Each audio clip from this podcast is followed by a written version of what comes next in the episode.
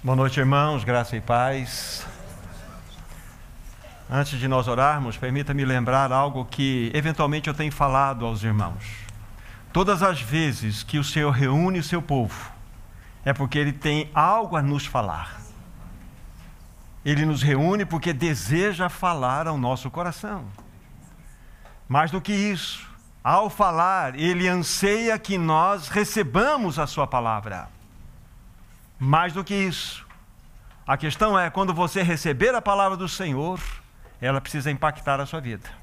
Nós não poderemos ou não podemos continuar os mesmos depois do falar do Senhor. Se Ele falar, então nós precisamos receber. E se nós recebemos, precisa haver em nós uma resposta. Então, que o Senhor nos ajude, nos socorra uma vez mais nessa noite, ao abrir a Sua palavra, ao compartilhar sobre ela, que o Espírito Santo tenha liberdade em nós entre nós e que a palavra de Deus perfure os nossos corações. Que nós, de fato, sejamos impactados pelo falar de Deus, não falar de homens, mas pelo falar de Deus. Vamos orar e depois ainda algumas palavras introdutórias e vamos então prosseguir com o encargo que o Senhor tem colocado ao meu coração. Bondoso eterno Pai Celestial, nós te agradecemos de todo o nosso coração. Amém. Porque nós temos em mãos uma cópia da Santa Palavra. E é por meio dela que nós conhecemos o teu bendito Filho. Este bendito Filho que deu a sua vida por nós naquela cruz, nos salvou. É pela tua bendita palavra que nós recebemos luz para andarmos no mundo de trevas. E que nesta noite, uma vez mais, tu abras a tua palavra para nós. Queremos o teu falar. Continue a nos exortar. Abra os olhos, abra os nossos olhos para vermos que estamos vivendo em dias que antecedem a volta do amado da nossa alma. Nós oramos nesse precioso nome, o nome de Jesus. Amém, Amém Senhor bem aconselhável no início da nossa viagem, né, porque será uma pequena viagem de um pouco de uma hora em torno, que nós apertemos o cinto um pouquinho, que pode haver um pouquinho de turbulência na nossa viagem. Então, vamos nos preparar para que nesse tempo nós possamos receber toda a palavra de exortação que o Senhor deseja falar ao nosso coração. Como os irmãos bem sabem, ou particularmente, ou praticamente todos vocês, temos tratado a respeito da segunda epístola de Pedro nós já estamos no quarto e último estudo. Hoje nós vamos tratar do capítulo 3. É, tem três capítulos, hoje nós vamos nos deter no capítulo 3 de 2 Pedro. Já fizemos a introdução, já trabalhamos o primeiro capítulo, o segundo capítulo na semana passada, e hoje nós vamos entrar no terceiro capítulo dessa epístola tão preciosa de Pedro. Vamos ler algumas porções, né, segunda epístola de Pedro, capítulo 3, alguns versos saltados, e depois nós vamos aí avançar dentro do nosso encargo. Uh, do 1 ao 5, segunda epístola de Pedro, capítulo 3, de 1 a 5. Amados, esta é agora a segunda epístola que vos escrevo. Em ambas procuro despertar com lembranças a vossa mente esclarecida, para que vos recordeis das palavras que anteriormente foram ditas pelos santos profetas, bem como do mandamento do Senhor e Salvador, ensinado pelos apóstolos, tendo em conta, antes de tudo, que nos últimos dias virão escarnecedores com seus escárnios, andando segundo as suas próprias paixões, dizendo: Onde está a promessa da sua vinda? Porque desde que os pais dormiram, todas as coisas permanecem como desde o princípio da criação. Porque deliberadamente esquecem que de longo tempo houve céus, bem como a terra a qual surgiu da água e através da água pela palavra de Deus. Versos 8 a 10. Há todavia uma coisa, amados, que não deveis esquecer: que para o Senhor um dia é como mil anos, e mil anos como um dia. Não retarda o Senhor a sua promessa, como alguns julgam demorada. Pelo contrário, ele é longânimo para convosco, não querendo que nenhum pereça, senão que todos cheguem ao arrependimento. Virá, entretanto, como ladrão o dia do Senhor, no qual os céus passarão com estrepitoso estrondo, e os elementos se desfarão abrasados. Também a terra e as obras que nela existem serão atingidas. Versículo 14. Por essa razão, pois, amados, esperando estas coisas, empenhai-vos para ser desachados por ele em paz sem mácula e irrepreensíveis. E por fim, versículo 18. Antes crescei na graça e no conhecimento de nosso Senhor e Salvador Jesus Cristo. A Ele seja a glória, tanto agora como no dia eterno. São essas as leituras que nós temos para o momento. Como temos falado aos irmãos, o propósito específico dessa segunda carta que Pedro escreveu aos irmãos que estavam na dispersão tinha como objetivo alertar aqueles irmãos quanto, quanto aos falsos mestres que estavam se introduzindo de maneira dissimulada, falsamente, entre os irmãos e semeando heresias destruidoras no meio daquele povo. Então, Pedro, com esse coração pastoral, ele escreve esta epístola para alertar aqueles irmãos contra esses falsos mestres que estavam se entremetendo entre aqueles irmãos, trazendo essas terríveis heresias para desviar os irmãos do caminho. Como, como disse na semana passada, o coração pastoral de Pedro fez com que ele escrevesse de maneira muito clara sobre esse assunto. E qual é a grande proteção? Nós já vimos isto a grande proteção da igreja daquela época, daqueles irmãos que estavam dispersos, e qual a nossa grande proteção hoje contra as heresias destruidoras que estão invadindo o povo de Deus nesse tempo. Com toda certeza isso está acontecendo. Então, no primeiro capítulo, nós já estudamos sobre isso. Pedro vai falar das sete colunas do crescimento espiritual. E vai nos mostrar que a única segurança que nós temos é estarmos firmados também nas Escrituras Sagradas, na qual ele defende no final desse capítulo. E essas sete colunas nada mais são do que a virtude, o conhecimento, o domínio próprio, a perseverança, a piedade, a fraternidade o amor. E estas colunas precisam ser construídas constantemente em nossas vidas. É a grande segurança contra os falsos mestres, contra as falsas heresias ou falsas mensagens que estão chegando até o povo de Deus, não só naquele contexto, bem como no nosso tempo agora. Muito bem, para nós entrarmos no capítulo 3, eu preciso fazer duas considerações com relação à mensagem da semana passada. A primeira delas é a respeito daquilo que eu falei, está no capítulo 2, versículo 4, sobre os anjos que pecaram. Esse tema nós vamos abordá-lo quando nós estivermos estudando o livro de Judas. Então nós vamos tratar desse assunto com maior clareza para os irmãos. Esse é só um recado. Mas a outra observação, na realidade, é responder uma pergunta. Estes falsos mestres, eles poderiam ser considerados cristãos? Será que eles tinham um novo nascimento? Essa é a grande pergunta que eu quero então responder para vocês. E vocês vão entender. Para responder essa questão, nós vamos colocar dois grupos de textos, um ao lado do outro, do mesmo capítulo 2 de 2 Pedro. E vamos ler o primeiro grupo de textos, vocês vão ficar impressionados e vocês vão ter até uma compreensão imediata do que poderia ser essa questão a respeito dos falsos mestres. Vamos lá. 2 Pedro, capítulo 2, versículo 1. Por essa razão, pois, oh, deixa eu voltar. Assim como no meio do povo surgiram falsos profetas, assim também haverá entre vós falsos mestres, os quais introduzirão dissimuladamente heresias destruidoras, até o ponto de renegar o soberano Senhor. Guarde bem o que está escrito aqui: que os resgatou. Olha só.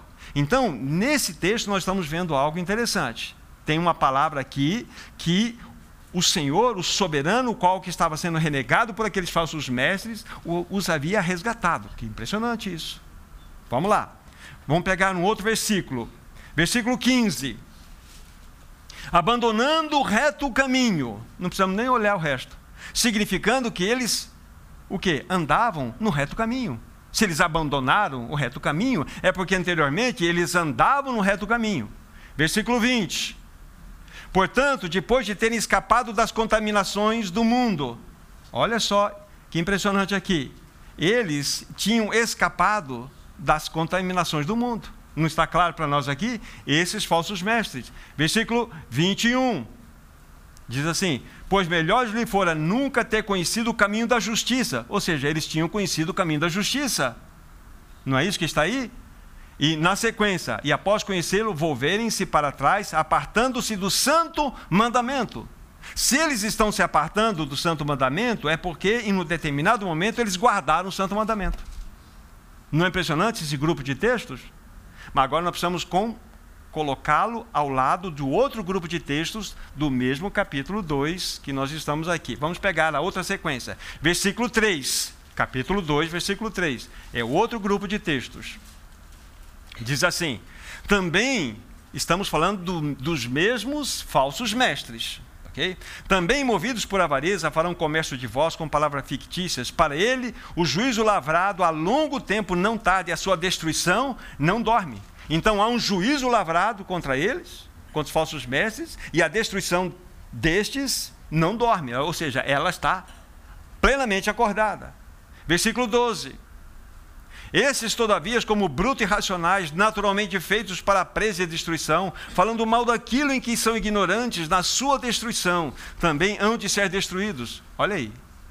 Então, nós estamos vendo outro grupo de de textos mostrando exatamente o lado, o aspecto do juízo que há sobre eles. Tá? Há uma destruição lavrada contra eles. Versículo 14. Tendo os olhos cheios de adultério, insaciáveis no pecado, engodado, engodando almas inconstantes, tendo o coração exercitado em avareza, filhos malditos. Olha só, o que a palavra de Deus está dizendo sobre esses falsos mestres: olhos cheios de adultério e insaciáveis no pecado. E não é impressionante isso? Versículo 19 diz assim: ah, prometendo-lhes liberdade quando eles mesmos são escravos da corrupção. Eles são escravos da corrupção. Estamos comparando os dois grupos de textos? Olha só, versículo 21. Pois melhor lhes fora tivesse melhor lhes fora nunca tivessem conhecido o caminho da justiça do que após conhecê-lo volverem para trás apartando do santo mandamento que lhes fora dado. Então eles volveram para trás, ou seja, seguiram o curso da sua própria natureza caída. Então vocês perceberam os dois grupos de texto um ao lado do outro? E agora? Eram salvos ou não eram salvos? É aí que nós vamos verificar agora para vocês. É muito sério isto. Ou seja, eles foram aqueles falsos mestres foram levados para um conhecimento de uma verdade, até o ponto que eles precisavam tomar um posicionamento, dar um passo de responsabilidade, uma decisão, fazer uma escolha. Eles provaram de muitas realidades de libertação, mas não quiseram um compromisso com Cristo, fizeram as suas escolhas. Deixe-me ler algo que eu li na semana passada para vocês, eu até anotei aqui. Sobre esses falsos mestres. Aqueles homens viram algo de Cristo, mas estavam tão degradados moralmente por sua própria vontade, que preferiram antes arrastarem-se nas profundezas do pecado do que subir às cúpulas da virtude. Muito interessante isto. Agora nós precisamos fazer um, um pouquinho mais é, de análise sobre isso que estamos falando. Vamos pegar o texto agora de Lucas, que vai nos ajudar. Lucas capítulo 11 para que nós não tenhamos nenhuma dúvida. Lucas capítulo 11, versículos 24 a 26. O, eu chamo esse, esses versos aqui de o grande perigo da casa vazia. O grande perigo da casa vazia. Lucas 11, 24 a 26. Quando o espírito imundo sai de um homem, anda por lugares áridos procurando repouso e, não achando, diz: Voltarei para minha casa, de onde saí e tenho voltado, e tendo voltado, a encontra varrida ornamentada. Então vai e leva consigo outros sete espíritos piores do que ele. Entrando ali, habitam ali, e o último estado daquele homem se torna pior do que o primeiro. a perigosa realidade de uma casa vazia. Ou seja, esta pessoa que experimentou a libertação de um demônio, ela experimentou uma virtude, uma realidade trazida pelo nome do Senhor Jesus, mas ela deveria dar um passo além. Aquela casa deveria ser habitada. Aqueles falsos mestres, eles tiveram um passo além dentro de realidades que foram dadas por Cristo. Experimentaram o caminho da justiça, um pouco do caminho da, salva, da, da santidade. Eles experimentaram uma libertação, mas só que eles não se posicionaram, não tiveram uma experiência profunda com Cristo. É a perigosa realidade de uma casa vazia. Gente, é melhor não ouvir a palavra de Deus do que ouvir a palavra de Deus e não se posicionar. Porque quando nós ouvimos, gera um peso de responsabilidade sobre nós.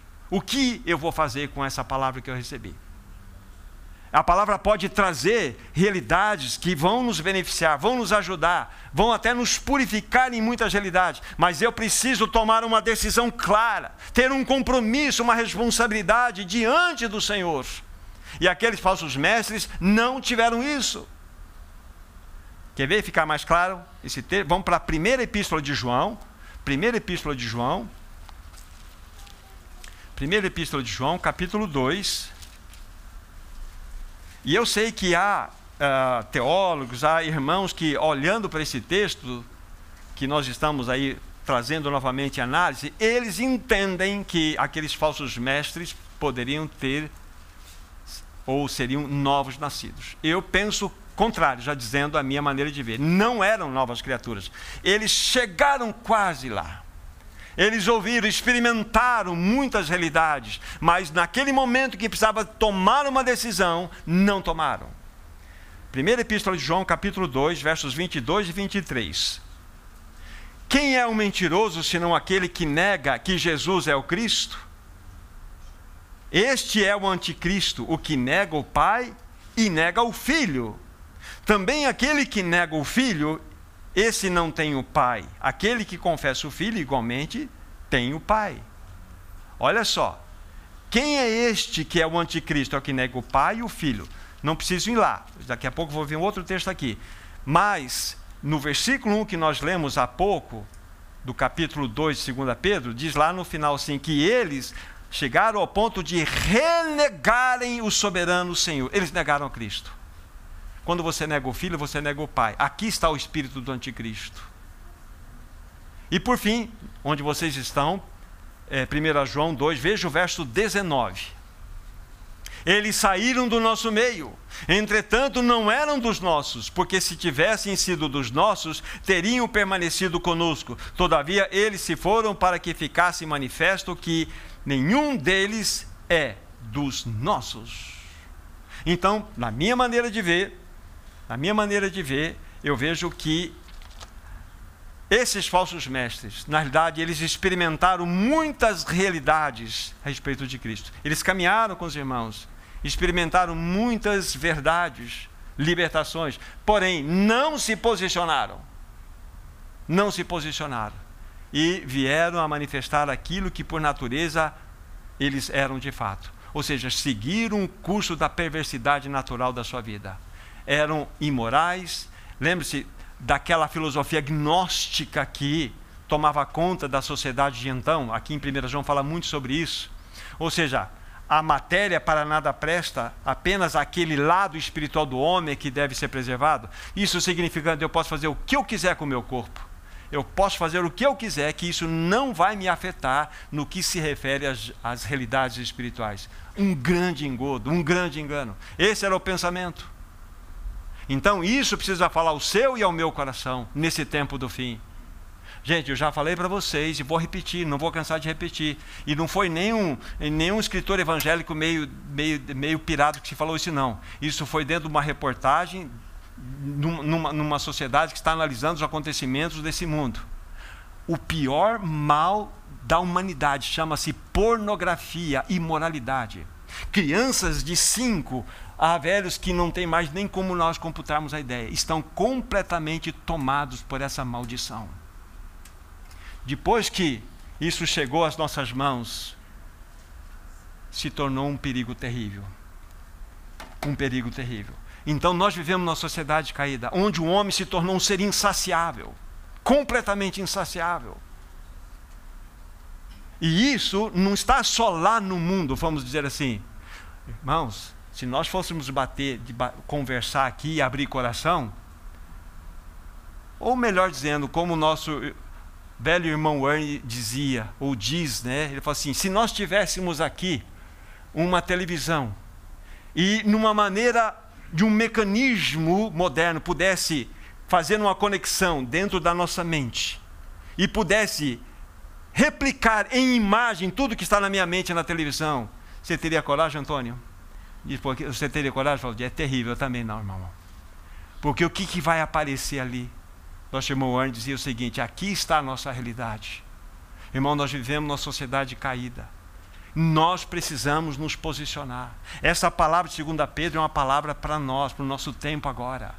Para que nós possamos estar alertas de tudo que está acontecendo à nossa volta. Então, para finalizar essa questão que eu fiquei, penso em dívida da, da última reunião. A minha maneira de ver, aqueles falsos mestres não tiveram uma experiência de novo nascimento. Não tiveram. Chegaram perto, mas nunca experimentaram. Quando você confronta aqueles dois blocos, aquelas, aqueles dois grupos de texto, você tem que chegar a essa conclusão. E isso é um alerta para nós.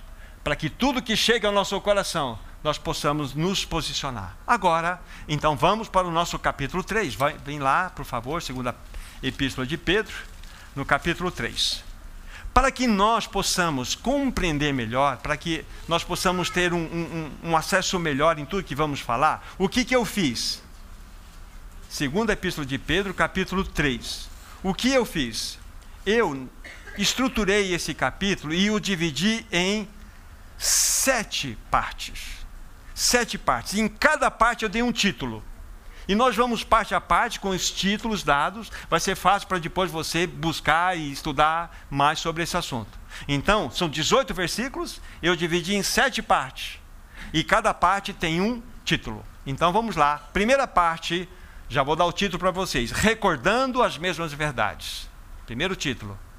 Aí, nós estamos em 2 Pedro 3, versículos 1 e 2. Apenas esses dois versículos. Amados, esta é agora a segunda epístola que vos escrevo. Em ambas procuro despertar com lembranças a vossa mente esclarecida, para que vos recordeis das palavras que anteriormente foram ditas pelos santos profetas, bem como do mandamento do Senhor e Salvador, ensinado pelos vossos apóstolos. Aqui está então essa primeira parte. Aqui mostra-nos a importância de nós estarmos em segurança Pedro não trouxe nenhuma novidade, nenhum tipo de uma esfera nova para que aqueles irmãos soubessem, para que eles se protegessem dos ataques dos falsos mestres. Pedro estava fazendo que eles lembrassem das verdades que já haviam sido ditas aos corações daqueles irmãos. E eu quero destacar uma única palavra aqui da leitura feita, que é no final do versículo 1, aparece a expressão mente esclarecida. Essa palavra esclarecida, que eu quero fazer uma pequena consideração com vocês. É uma palavra extremamente importante. Lá no seu original, eilicrines, eilicrines, e significa julgada pelo sol, ou provada pelo sol. Ou seja, uma mente que foi provada, foi julgada pelo sol. Mas o que isso quer dizer? O que o Espírito Santo quer nos mostrar com este assunto? Para vocês terem uma ideia, os oleiros de antigamente, então, quando eles construíam os vasos, então eles faziam os vasos, mais lindos vasos, e poderia ser que num desses vasos acontecia ali uma rachadura. O que o oleiro fazia? Antes de pintar o vaso, ele colocava uma cera sobre aquele trinco e depois pintava. O comprador inteligente, o comprador que sabia dessa situação, qual qual era o caminho dele? Ele pegava aquele vaso que estava perfeitamente lindo numa sombra, levava para o sol escaldante lá da região da Palestina, 45, 50 graus, e simplesmente deixava o vaso ali. o sol ia castigar aquele vaso e onde tivesse a, a cera, iria abrir, iria mostrar que aquele vaso não passou pela prova do fogo. É exatamente o que está aqui. O que Pedro quer nos mostrar com essa realidade? Com, com, essa, com essa palavra que o Espírito Santo trouxe ao coração dele. Que as nossas mentes precisam estar completamente protegidas, provadas, para que nós possamos discernir o tempo em que nós nos encontramos agora. Para que você e eu tenhamos nos lábios, sabe, a resposta certa diante de todas as provações que nós estamos enfrentando para que nós possamos suportar as provas nesse tempo do fim, só por uma mente tomada pela prova, uma mente que está recheada da palavra de Deus. Como que a minha mente pode ser provada pelo fogo e ela não apresentar rachadura? É uma mente cheia da palavra de Deus. Quanto tempo você tem gasto em ler a palavra de Deus? Quanto tempo você tem dedicado na leitura, na meditação da palavra? Quanto tempo? Irmão, irmã, isso aqui é alimento para a tua vida, alimento para o teu espírito, para a tua alma e para o teu corpo. Nós precisamos ter tempo para a palavra de Deus, nos encher da palavra de Deus. Habite ricamente a palavra de Cristo em vós. Essa palavra precisa tomar conta de todo o nosso ser. Então, para que nós possamos estar firmados, Pedro está dizendo: Olha, eu não vou dar nenhuma novidade para vocês, não. O que eu vou trazer à mente provada de vocês pelo fogo é trazer as mesmas verdades que vocês já ouviram. Nós não precisamos de novidades, irmãos. Nós precisamos voltar nossa atenção para a palavra de Deus. Então, essa é a primeira parte. Vamos para a segunda parte. Então, qual é o título da segunda parte? O ensino dos falsos mestres a respeito da volta do Senhor e a refutação de Pedro. Deixa eu repetir o título da segunda parte: O ensino dos falsos mestres a respeito da volta do Senhor e a refutação de Pedro. Versículos 3 a 7. Vamos lá, vou ler com vocês de novo. Tendo em conta, antes de tudo, que nos últimos dias virão escarnecedores com os seus escárnios, andando segundo as próprias paixões, dizendo: Onde está a promessa da sua vinda? Porque desde que os nossos pais dormiram, todas as coisas permanecem como desde o princípio da criação. Porque deliberadamente esquecem que, de longo tempo, houve céus, bem como terra, a qual surgiu da água e através da água pela palavra de Deus, pela qual veio a perecer o mundo daquele tempo, afogado em água. Ora, os céus que agora existem e a terra pela mesma palavra, têm sido entesourados para o fogo, estando reservados para o dia do juízo e destruição dos homens ímpios. Então, essa é a segunda parte. Vocês perceberam aqui a, a, a, grande questão: aqueles falsos mestres estavam pregando contra uma realidade. E dentre as várias heresias daqueles falsos mestres, o que afligia o coração do apóstolo Pedro era exatamente o fato deles negarem a segunda vinda de Cristo. Mas isso era uma consequência daquilo que os falsos mestres disseram logo no início que nós falamos. Se eles renegaram, né, no capítulo 2, versículo, se eles renegaram o soberano Senhor, como que eles iriam admitir então a vinda de um Senhor que eles nem mesmo aceitavam? Esse é o ponto. Então Pedro ele vai refutar essa ideia. Porque aqueles falsos mestres diziam o seguinte: olha, desde que os nossos pais dormiram, todas as coisas continuam da mesma coisa, nada mudou. Nada mudou. Ousadamente eles diziam: não, essa, essa questão da segunda vida de Cristo inexiste, porque tudo continua igual. Eles queriam afetar os alicerces da fé cristã. São várias realidades que nós devemos estar ancorados. A realidade da encarnação, a realidade da morte de Cristo, da sua ressurreição, da sua exaltação, da sua glorificação, mas também da sua vinda. Ou seja, quando eles falam isso, eles arrebentam com toda a esperança do cristão. O cristão tem a esperança que o nosso amado Senhor irá voltar buscar a sua igreja.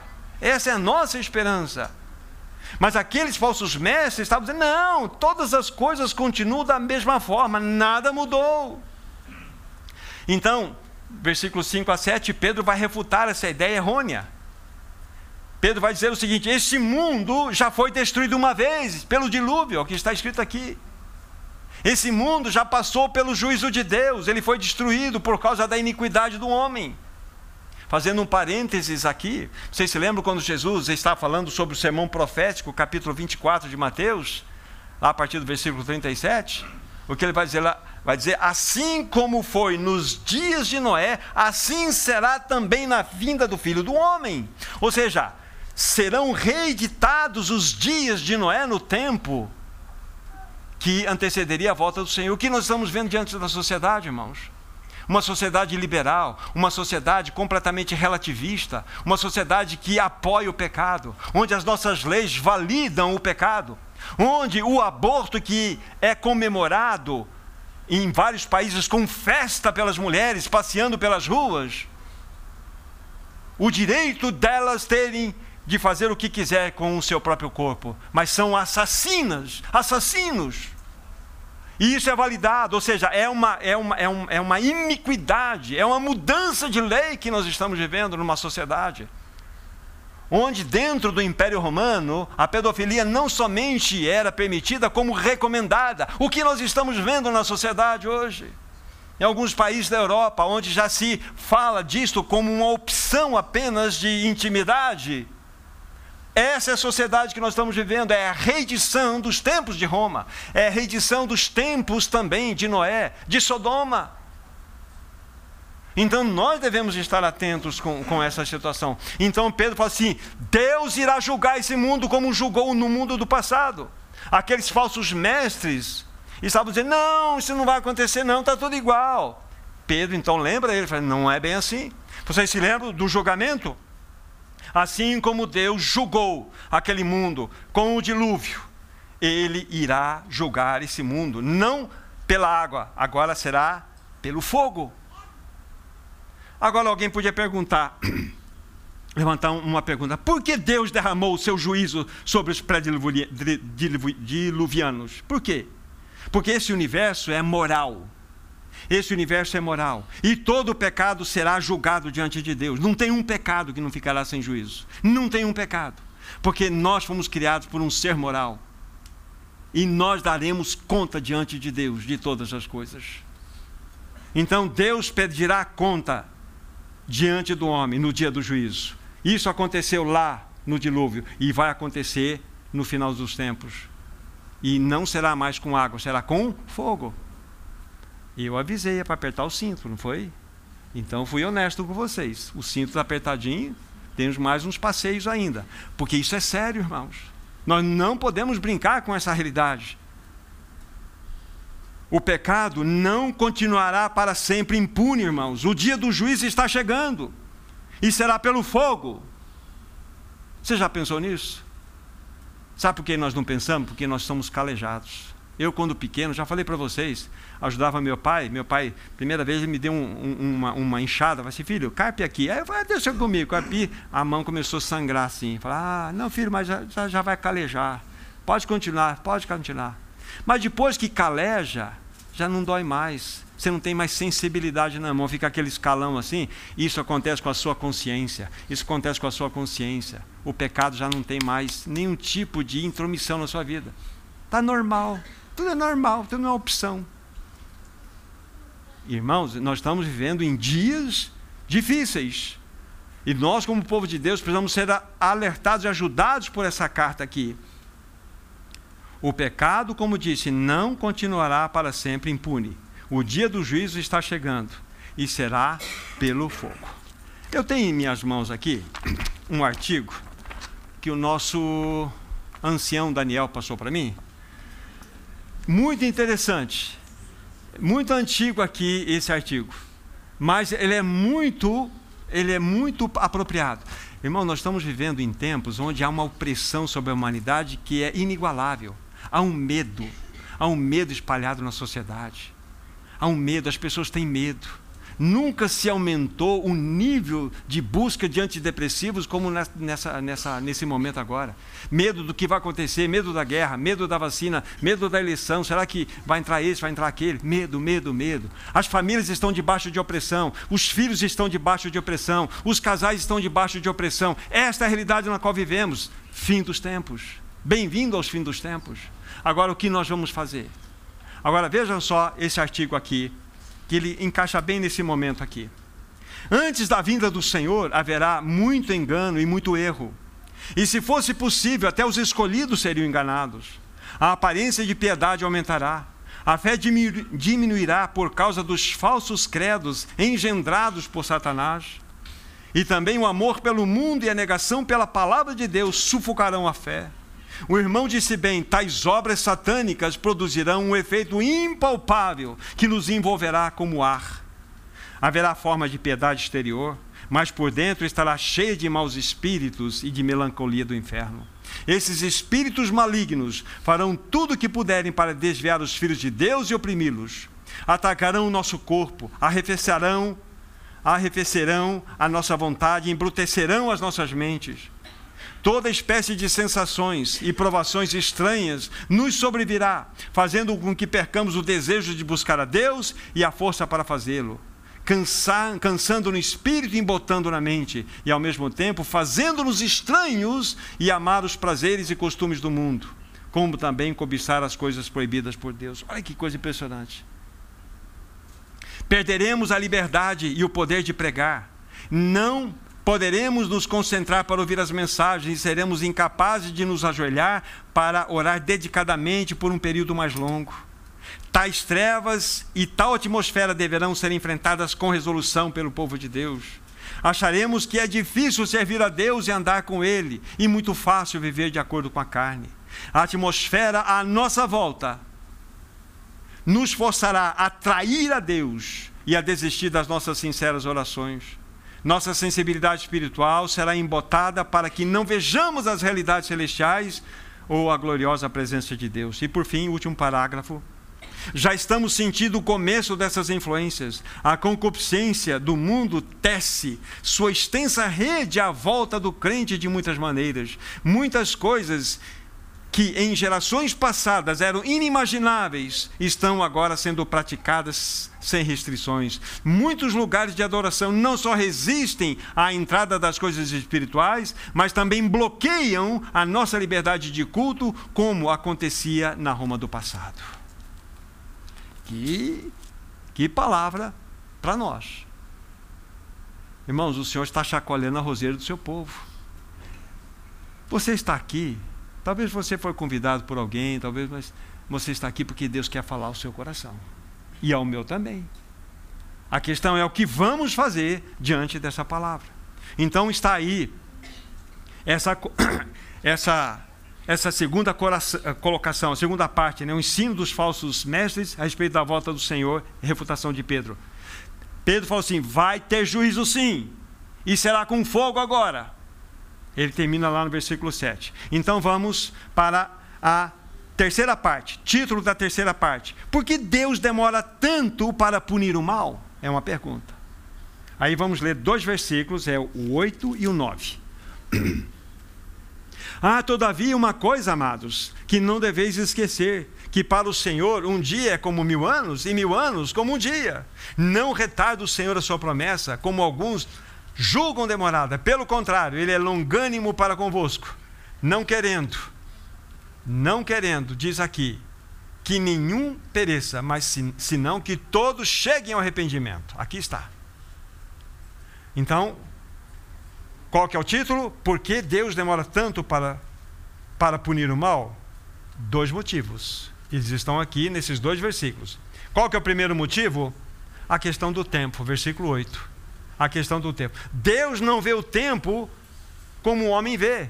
Deus vê o tempo de modo totalmente diferente. Para ele, um dia, se ele dá uma esticadinha, vira, vira mil anos. Para ele, mil anos ele pode encolher e virar um dia. Porque o nosso tempo é medido pelo relógio, Cronos. O tempo de Deus tem um nome diferente, Kairos, plenitude. Está acima da realidade do espaço e tempo é um kairós divino. É um kairós. Então Deus não mede o tempo como o homem mede. Então Pedro está refutando aquela ideia também, né? Porque que Deus demora, então punirá o mal, porque todas as coisas continuam iguais, porque é o tempo de Deus. É o tempo de Deus, ele é soberano. Deixa o dedo aí, Salmo 90, verso 4. Salmo 90, verso 4. Veja aqui um texto para nos ajudar a pensar sobre isso.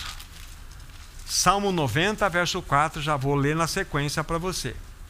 Pois mil anos aos teus olhos são como o dia de ontem, que se foi, e como a vigília da noite. Percebeu a relação que Deus faz de tempo? Pois mil anos aos teus olhos são como o dia de ontem, que se foi como a vigília da noite. Que coisa impressionante. Então, qual que é a primeira motivação, qual o primeiro motivo que Deus tarda em punir o mal? O tempo está na mão dele. O tempo está na mão dele, mas há um segundo motivo que nós vamos verificar. Voltem para a segunda epístola de Pedro, aí o versículo 9, nós já lemos. A Bíblia vai falar: não retarde o Senhor a sua promessa, como alguns a julgam demorada. Ele é longânimo. Então, qual o segundo motivo? A sua misericórdia. A sua misericórdia. Ele é longânimo. Deus é longânimo. Porque Ele quer, sabe o quê? Que você tenha uma experiência com Cristo. Ele não quer que você morra e vá para o inferno. Ele não quer. Irmãos, o Abílio me emprestou, o ancião Abílio, perdão, o ancião Abílio me emprestou um livreto sobre o rico e o Lázaro e o, o John Bunyan. Eu fiquei impressionado, impressionado com o livro. Não estou fazendo propaganda do livro, estou fazendo, falando da impressão que eu tive no meu coração. Mas é um livro que mostra-nos a seriedade de nós tomarmos uma posição em Cristo. Nós não brincarmos de vida eterna. Irmãos, quando nós fecharmos os olhos para essa realidade aqui, nós abriremos os olhos para uma eternidade em Cristo ou fora de Cristo. E fora de Cristo, o John Bunyan fala o seguinte: que é eterno, o sofrimento, e virá a tua consciência, virá à tua mente todos os pecados, todas as maldades, tudo aquilo que você fez de errado, tudo aquilo que você não tratou, virá como um fervor na sua mente para te acusar. Por que, que eu não tirei isso da minha vida? Por que, que eu não resolvi isso? E junto com isso, os demônios perto de você. É sério. Você já entregou a sua vida para Cristo? Talvez seja hoje o dia. E ele, mesmo John Bunyan fala o seguinte: olha, se os demônios pudessem pegar você, estraçalhar você, espedaçar, aniquilar completamente você, seria um ato de misericórdia. Mas isso não acontece, porque na eternidade isso não tem como. É sério o destino eterno das nossas almas. É muito sério. Então nós precisamos saber onde iremos passar a nossa eternidade. Hoje é o dia aceitável da salvação para quem está ouvindo. Hoje é o dia aceitável. Então, por que Deus está demorando em punir o mal? É por amor a você. É porque Ele tem misericórdia de você, Ele não quer que você morra e pereça e vá para o inferno. Ele não quer. Ele te ama.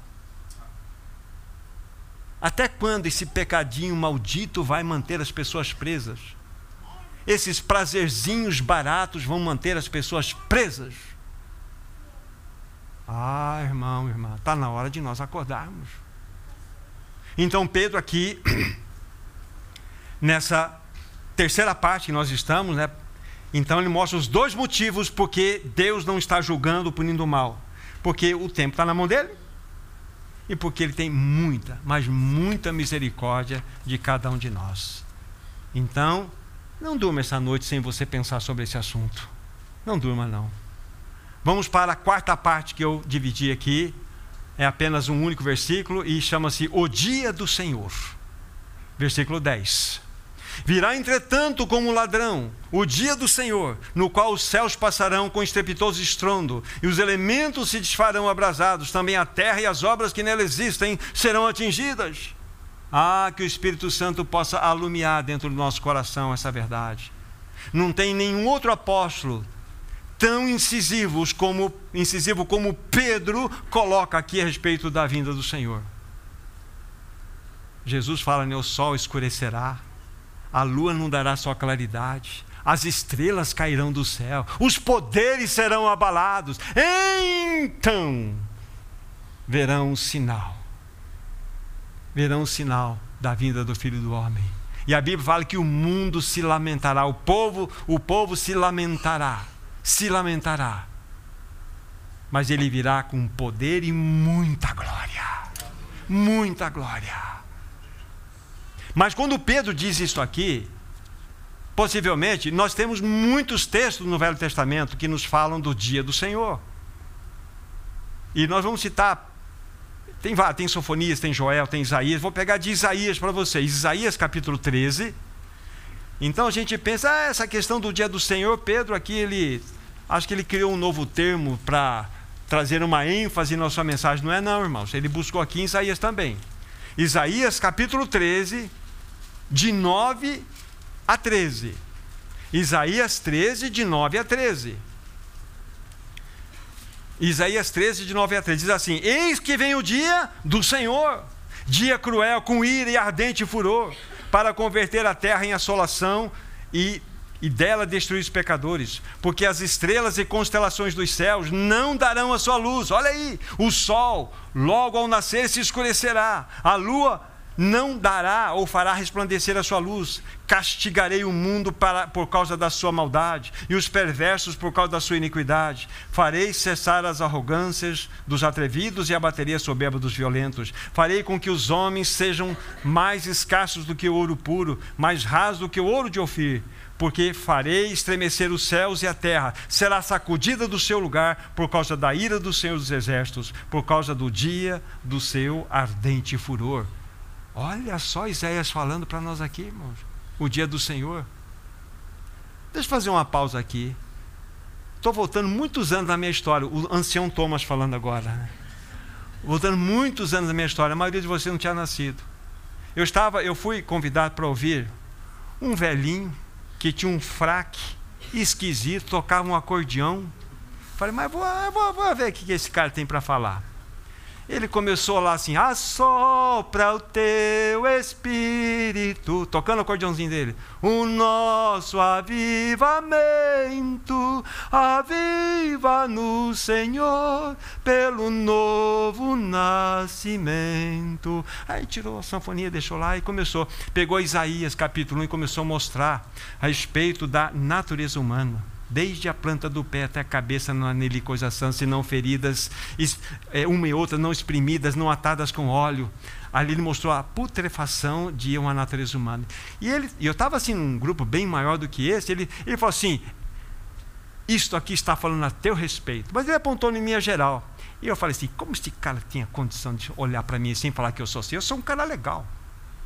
Pô, ele não me conhece, eu sou bonzinho. Eu tinha uma turma legal, andava para lá, todo mundo gostava de mim. E eu falei, nunca mais volto nesse lugar. O que, que é isso? E fui para casa. Aí o meu irmão mais velho falou assim: então, não, mas começou hoje na quinta, vai até domingo, vai ver o que ele tem para falar. Tá bom, eu vou. Eu fui. Ah, o Espírito Santo lançou, pegou o laço e falou assim: Você é pior do que isso aí. Você é pior do que isso aí. Não se esconda atrás disso aí, não. Você é pior, porque você tem uma natureza igualzinha do outro. Aí eu fui quebrantado, boca no pó. Aí eu falei, Senhor, tem misericórdia de mim. Eu sou isso aí sim. Eu preciso do novo nascimento. Então talvez vocês tenha está se sentindo como eu senti aquele dia, né? Você pode até não voltar mais, mas pensa nisso. Pensa nisso. A obra de Deus, ela foi uma obra maravilhosa a seu respeito. Cristo morreu por causa do seu pecado e do meu pecado. Hoje é o dia aceitável da salvação. Não é outro, não, é hoje. Então, Pedro tem isso aqui em mente quando ele fala do dia do Senhor. Vamos pegar dentro do mesmo livro de Isaías, por causa do nosso tempo, Isaías 34. Isaías 34, versículo 4. Olha, Isaías novamente falando do dia do Senhor. Então, o tempo do fim não é Tessalonicenses, é Mateus e Apocalipse e, e Pedro aqui. O tempo do fim é de Gênesis e Apocalipse. Versículo 4. Todo exército do céu se dissolverá, e os céus se enrolarão como um pergaminho, todo o exército cairá, como cai a folha da vide e a folha da figueira. Olha aqui, o dia do Senhor. Meu irmão, minha irmã, meu querido, minha querida, até quando você vai brincar com o pecado? Isso vai acontecer assim como o dilúvio, que foi provado. A ciência não tem como ir contra alguma coisa que aconteceu na história. Assim será o final dos tempos. Deus julgará esse mundo com fogo. O dia do Senhor. O dia do Senhor. Nós não falamos aqui virar como um ladrão, porque nós não temos tempo para isso, mas já falamos. Essa questão dele vir como ladrão não é aquela história que vai haver um arrebatamento secreto, vai lá, o ladrão entra na sua casa, pega aquilo que é mais precioso e sai correndo e leva embora como se fosse o objeto mais precioso do mundo. Não.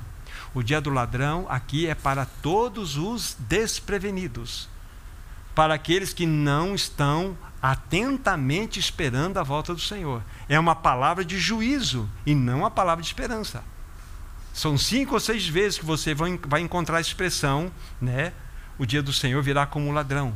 E todas as vezes mostra-nos exatamente que é aquele dia que vai apanhar as pessoas de surpresa. Mas a igreja não será apanhada de surpresa.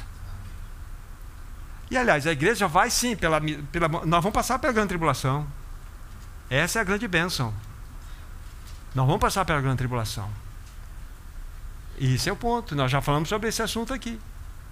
Então nós devemos estar preparados preparados para que realmente nós estejamos firmes em todo esse processo. Mas, como falei, não era assunto de agora, apenas um, uma, uma colocação. Voltem lá para 2 Pedro, é o que vamos falar nessa quarta parte, né, o dia do Senhor. Vamos para a quinta parte, estamos em 2 Pedro. Eu penso que da maneira estrutural como a gente divide o texto aqui, fica melhor para nós avançarmos. Então, a quinta parte, nós vamos nominá-la aqui o testemunho do cristão diante desta verdade, a verdade anterior que acabamos de falar o testemunho do cristão, versículos 11 a 14. Então vejam só a coerência de Pedro ao escrever essa carta. Aí, versículo 11, estamos em 2 Pedro, capítulo 3, versículo 11 em diante. Visto que todas estas coisas hão de ser assim, desfeitas, deveis ser tais como os que vivem em santo procedimento e piedade, esperando e apressando o dia de Deus, ou o dia do, dia, dia do Senhor, por causa do qual os céus incendiados serão desfeitos e os elementos abrasados se derreterão. Nós, porém, segundo a sua promessa, esperamos novos céus e nova terra, os quais habita a justiça. Por esta causa, pois amados, esperando estas coisas, empenhai-vos por seres achados por ele em paz, sem mácula e irrepreensíveis. Olha que palavra. Que palavra preciosa! O testemunho do cristão diante dessa verdade. Pedro apela para aqueles irmãos para que eles vivessem uma vida de santidade, uma vida de separação, uma vida de testemunho. Mas não é uma vida de testemunho congregacional, é uma vida de testemunho lá no seu trabalho, dentro da sua casa, como marido, como esposa, como filho, como pai, como patrão, como empregado. É vida de testemunho. É uma vida que você precisa mostrar que há uma realidade dentro de você. Por favor, se Cristo habita em você, é assim que você tem que viver? Não. Nós temos que viver de uma maneira santa, uma maneira separada. Lembre-se, vida de santidade não significa vida de impecabilidade. Não confunda santidade com impecabilidade. O que é santo é algo separado para uso exclusivo de Deus. Aqueles, aqueles mobiliários do tabernáculo e do templo, velha dispensação, eles eram mobiliários, tinha taça, tinha várias coisas que eram utilizadas pelos sacerdotes.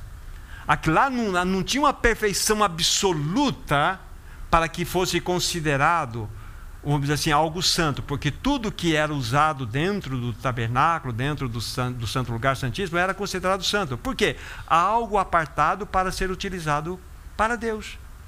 Então, mesmo sendo nós imperfeitos que somos, se fomos apartados para o uso de Deus, somos santos. Sede santos, porque eu sou santo. Então, não é impecabilidade, não é inerrância, é ser separado. E quando, Patrick, você pecar, você sabe onde você vai.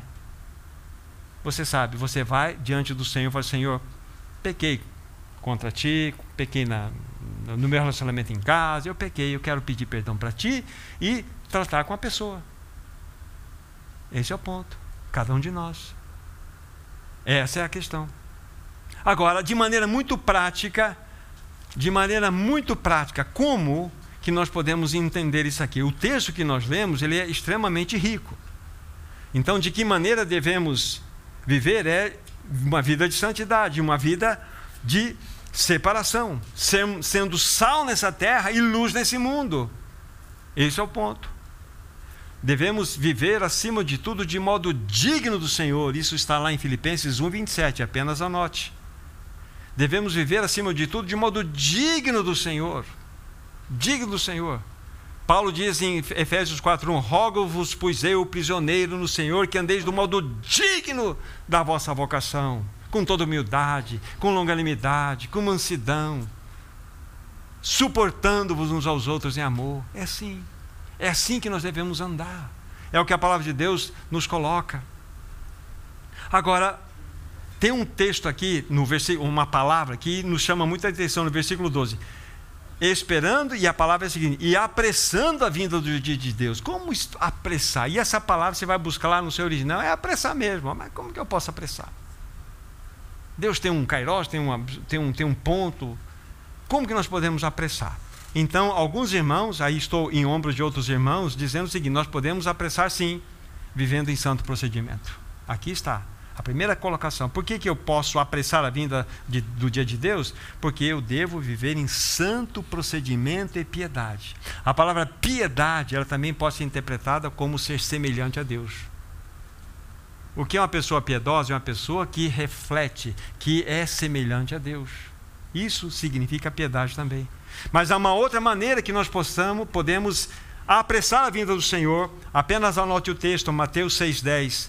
Orando, venha o teu reino, Senhor. Ou seja, pela oração. Nós devemos ter uma vida de oração, uma vida aos pés do Senhor. Não é uma vida onde nós vamos buscar diante do Senhor apenas as nossas necessidades. É uma vida onde nós oramos para que o Senhor possa trazer e manifestar o seu reino. De que maneira nós podemos apressar a vinda do Senhor? Mateus 24, 14 fala: E será, e será pregado a palavra do reino em todo o mundo e virá o Senhor. É pregação, é o seu testemunho de vida. Quantas pessoas você tem falado de Cristo? A tua vida fala de Cristo para as pessoas? O seu falar tem atingido o coração das pessoas, peça uma vida para o Senhor. Eu falei isso bem, talvez no começo desse ano, falei assim, irmãos, se cada um de vocês pedisse uma única vida para o Senhor, uma única vida, até o final do ano nós teríamos um problema de espaço na reunião. Só que nós não levamos muito a sério isto. Uma vida, estou falando. Peça hoje, Senhor, me dê uma vida, uma vida. Ó, uma, duas, nós temos o dobro. Até o final do ano. Então, quando nós pregamos, quando nós testemunhamos, nós estamos apressando a volta do Senhor. De que maneira nós podemos apressar a vinda do Senhor? Baseado em Lucas 12, 35 a 37, sendo vigilantes. Vigilantes, vigiai e orai. É interessante que a Bíblia, nesse caso, não coloca orai e vigiai, é vigiai e orai. Tendo vigilância, é tendo discernimento espiritual do que está acontecendo à nossa volta. Esse é o ponto. Então, nessa quinta parte, né, o testemunho do cristão diante desse, desse fato é vivendo uma vida de santo procedimento, uma vida de santidade. E para apressarmos, então, é uma vida de santo procedimento, de oração, de pregação, de vigilância. Esse é o ponto. Sexta parte. Vamos colocar assim um título: Palavras de Paulo. Versículos 14, perdão, versículos 15 e 16. 15 e 16, segunda epístola de Pedro 3.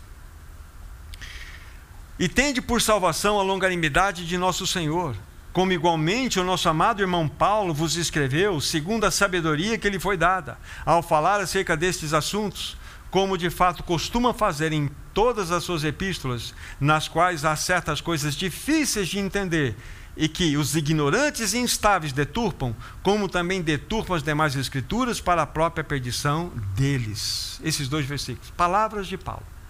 Na semana passada nós falamos sobre esse, esse, essa questão aqui. Aqueles falsos mestres, vocês lembram quando eu, eu citei várias, várias heresias que estão acontecendo no meio do povo hoje? Povo de Deus. Uma delas é a hipergraça. A hipergraça, na realidade, foi importada lá de trás. É uma graça onde você pode fazer tudo. É uma graça onde você tem ela como a licença para pecar. Paulo fala nisso lá no capítulo 6, como nós vimos na semana passada. Haveremos nós de permanecer no pecado para que a graça de Deus abunde? Não! Como nós viveremos no pecado, nós os que para ele morremos?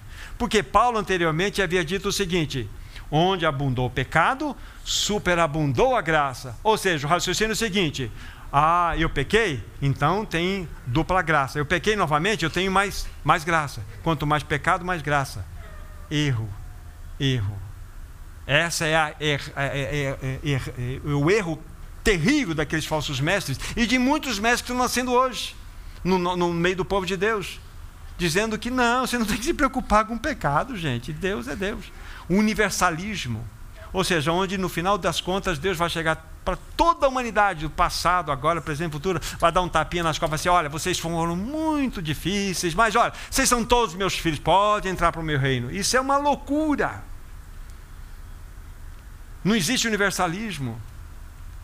Várias outras heresias que nós citamos na semana passada que estão acontecendo, a, a teologia da prosperidade, a teologia do, da, da, da perfeição da saúde. Então está tá varrendo a sociedade aí. Esse é o ponto. Falsos mestres no nosso meio, então nós devemos estar atentos. Qual é a segurança que nós temos?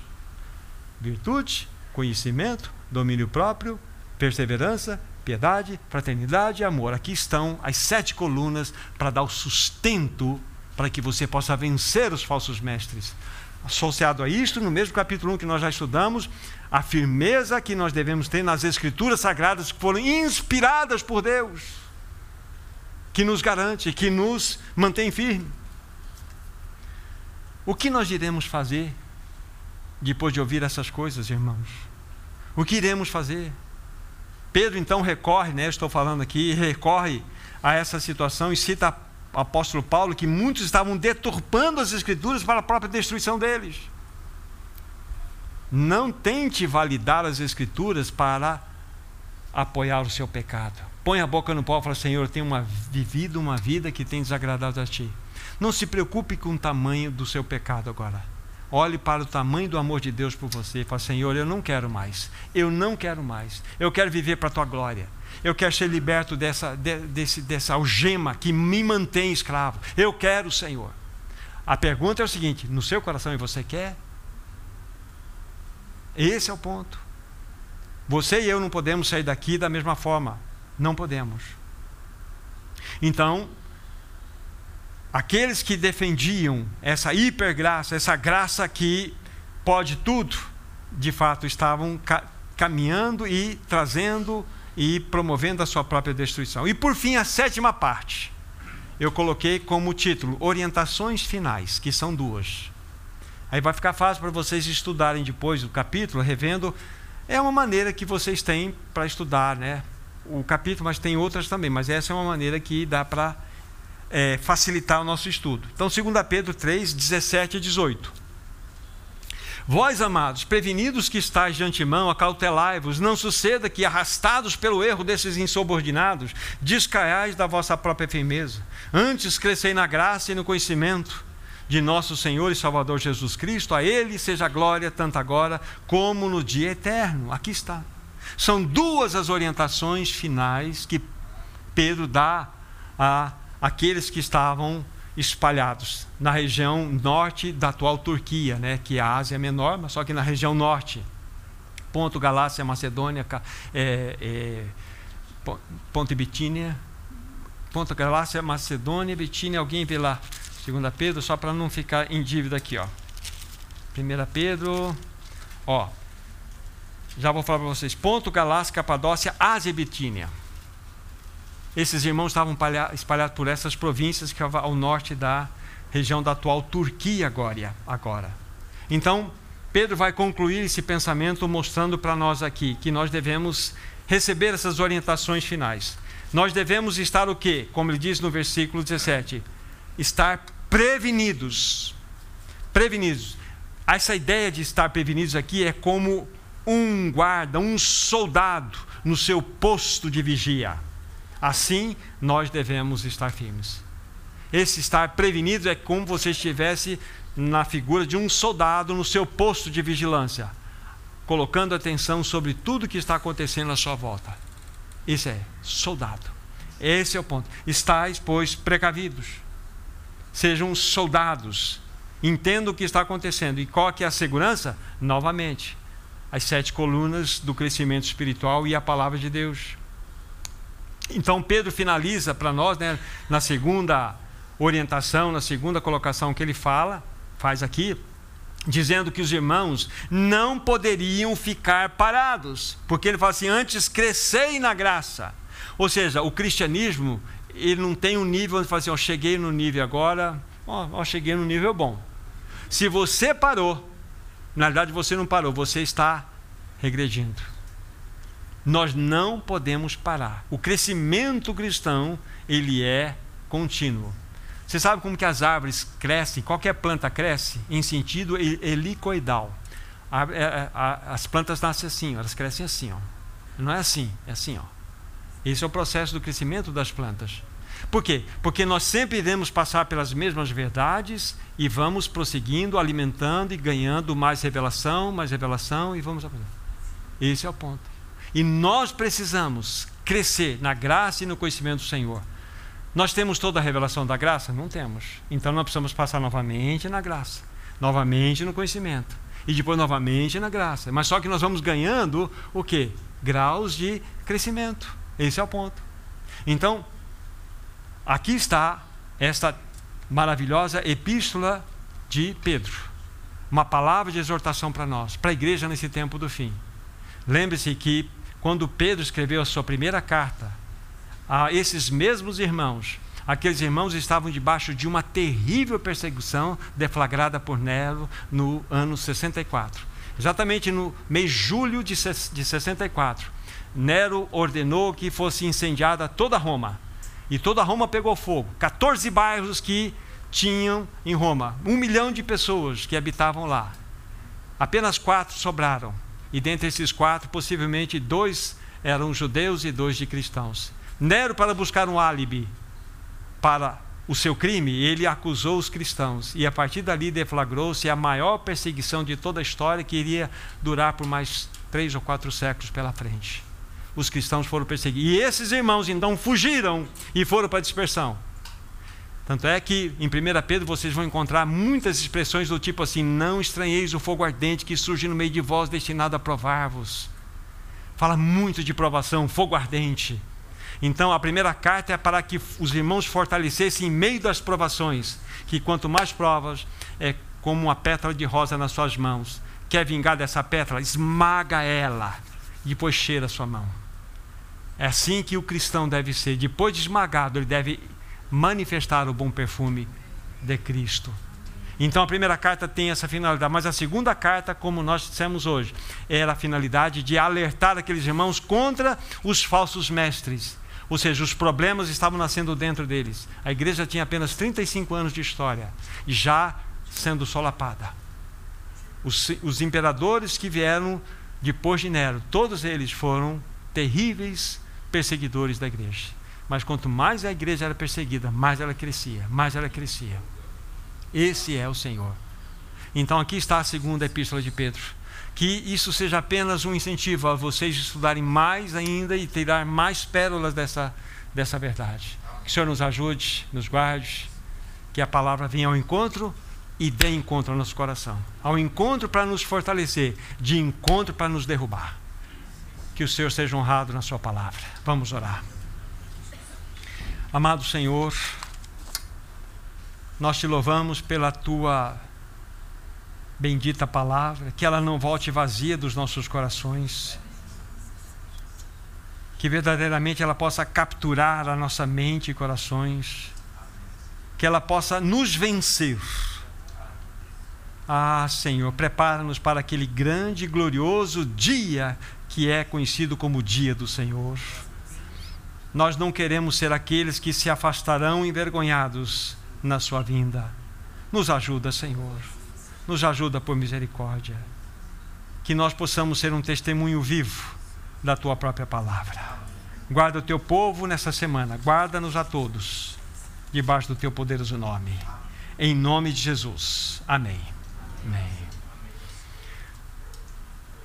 Afrochem os cintos. E que Deus abençoe vocês nessa semana. Pensem na palavra do Senhor. Levem a sério. Graça e paz a todos.